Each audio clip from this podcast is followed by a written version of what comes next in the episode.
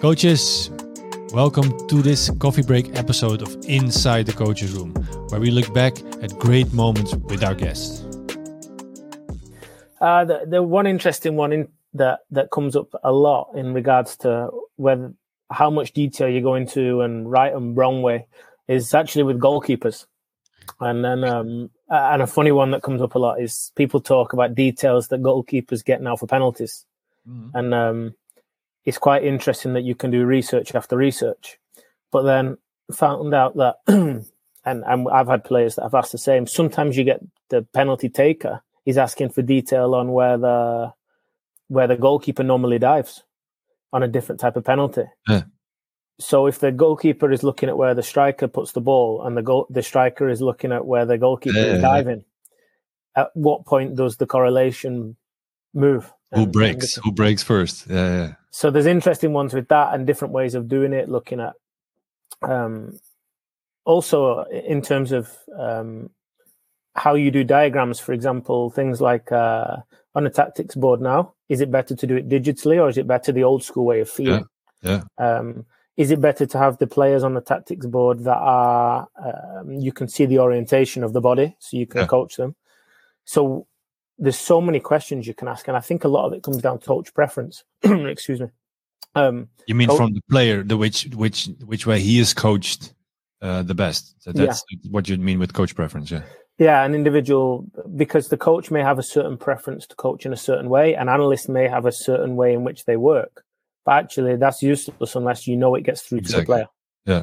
Yeah. Um, so that they're questions that we ask a lot. Actually, it comes up a lot in terms of different methods. Um, that we try to make sure that we are adaptable as well as much as the players are adaptable to systems and, and, and formations. We have to be to the players so we can get that message across. Would that also what would be the main thing for coaches to pick up on this because you're looking maybe a little bit from an analysis point of view, but you're yeah you are right in there in the middle of the staff and uh, especially tactic wise, playing style, everything is there connected fully.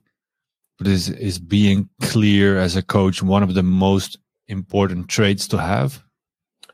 I think so because I think ultimately the the players, if you're clear in your communication and you know the principles so strongly, the players believe in it more and as soon as the players believe in it and there's more enthusiasm into it, the adaptation into learning and, and adapting that on the grass is quicker. Um, so for me is is a really big thing. I think communication being clear and and also on national teams, if it's the same with clubs really, but because you don't get that time, you have to be in many ways even clearer because you have to make the most of that 15 20 minutes tactical time you get. Uh, and the the questions that come for it naturally it seems you sit in meetings before and play everybody clear everybody okay and the players go. Yeah, yeah, yeah. they don't and, want to be the player that says no. Exactly. And uh, then one hour later you get the question or you get them the next day in the coaching in the in the session they do it a little bit wrong maybe and then you go okay but you're asked to do this and the player goes oh and even though they're nodding you, you still uh, it take one or two times. So, and this is the reason why we made those open feeling meetings that not meetings of you go into them going, oh, we're going to get told we're doing wrong again and again and again. It, it's to make it so that they feel they can ask the question or we can give them the information. Now, don't get me wrong. If, if the information is really important and they've done it, they've not quite got it three, four times, two, three times. It's one of them where we might go, hey, come on, you have to. But generally, we try and make it so it's a learning environment that it carries over whatever age the player is. It's they want to be there. It's not a meeting room to go and get battered. Uh, that really changed, I think, right? Maybe even ten years ago, the the narrative of a of a, of a meeting with players was sending from the coach, receiving and nodding for the players. That was the way coaching went down. But yeah, it is changed. It's it's it's much more equal playing field, and coaches and well, I think well, especially maybe in the Western football culture, we we tend to realize, okay, we have to do this together uh, instead of sending it to the play. It, my feeling is it really changed in fast. I agree. I com- agree completely. I think the big question that we tried to ask, and I've heard many coaches before, is how do you know what the players know? How do you know what the players understand?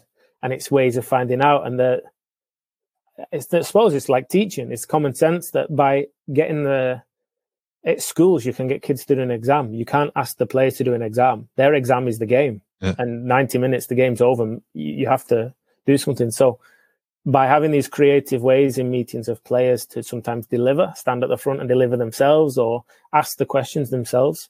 So even with the national team, the player come, okay, you come to the tactics board, show me what, what your solution would be. yeah, sometimes. Yeah, great. And I, I think that's the case of, of, all our age group teams. It's, um, I think it's important. I mean, uh, at City's Academy, I was exposed to it quite quickly. Was uh, players at under 12, 13 is coming up and presenting. Yeah. But it might be sometimes that the players uh, can be they can get up now. We have the, the, the pitch on the floor in the in the meeting yeah, yeah. and they're not your room. The it's, it's, the room of the group, so they can do whatever they think is right as well. It's not your rules, I think.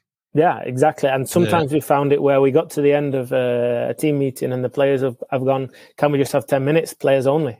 Yeah, no worries. Well, it's, it's your room as you say. So it's, uh, and we've left gone on a coffee and 10, 15 minutes, sometimes 20 minutes later, the players have come out and gone in and feeling good and maybe had big discussions, but at the same time, then gone into the food and, and, and the meeting and taking a coffee. And it's, it's football. I suppose it's just talking about football like every day, like we are, but it's yeah. they're doing it, so it's nice that they feel it and and and talk about it amongst themselves. Also, they take the ownership and they're not afraid there's no boundary anymore to to be involved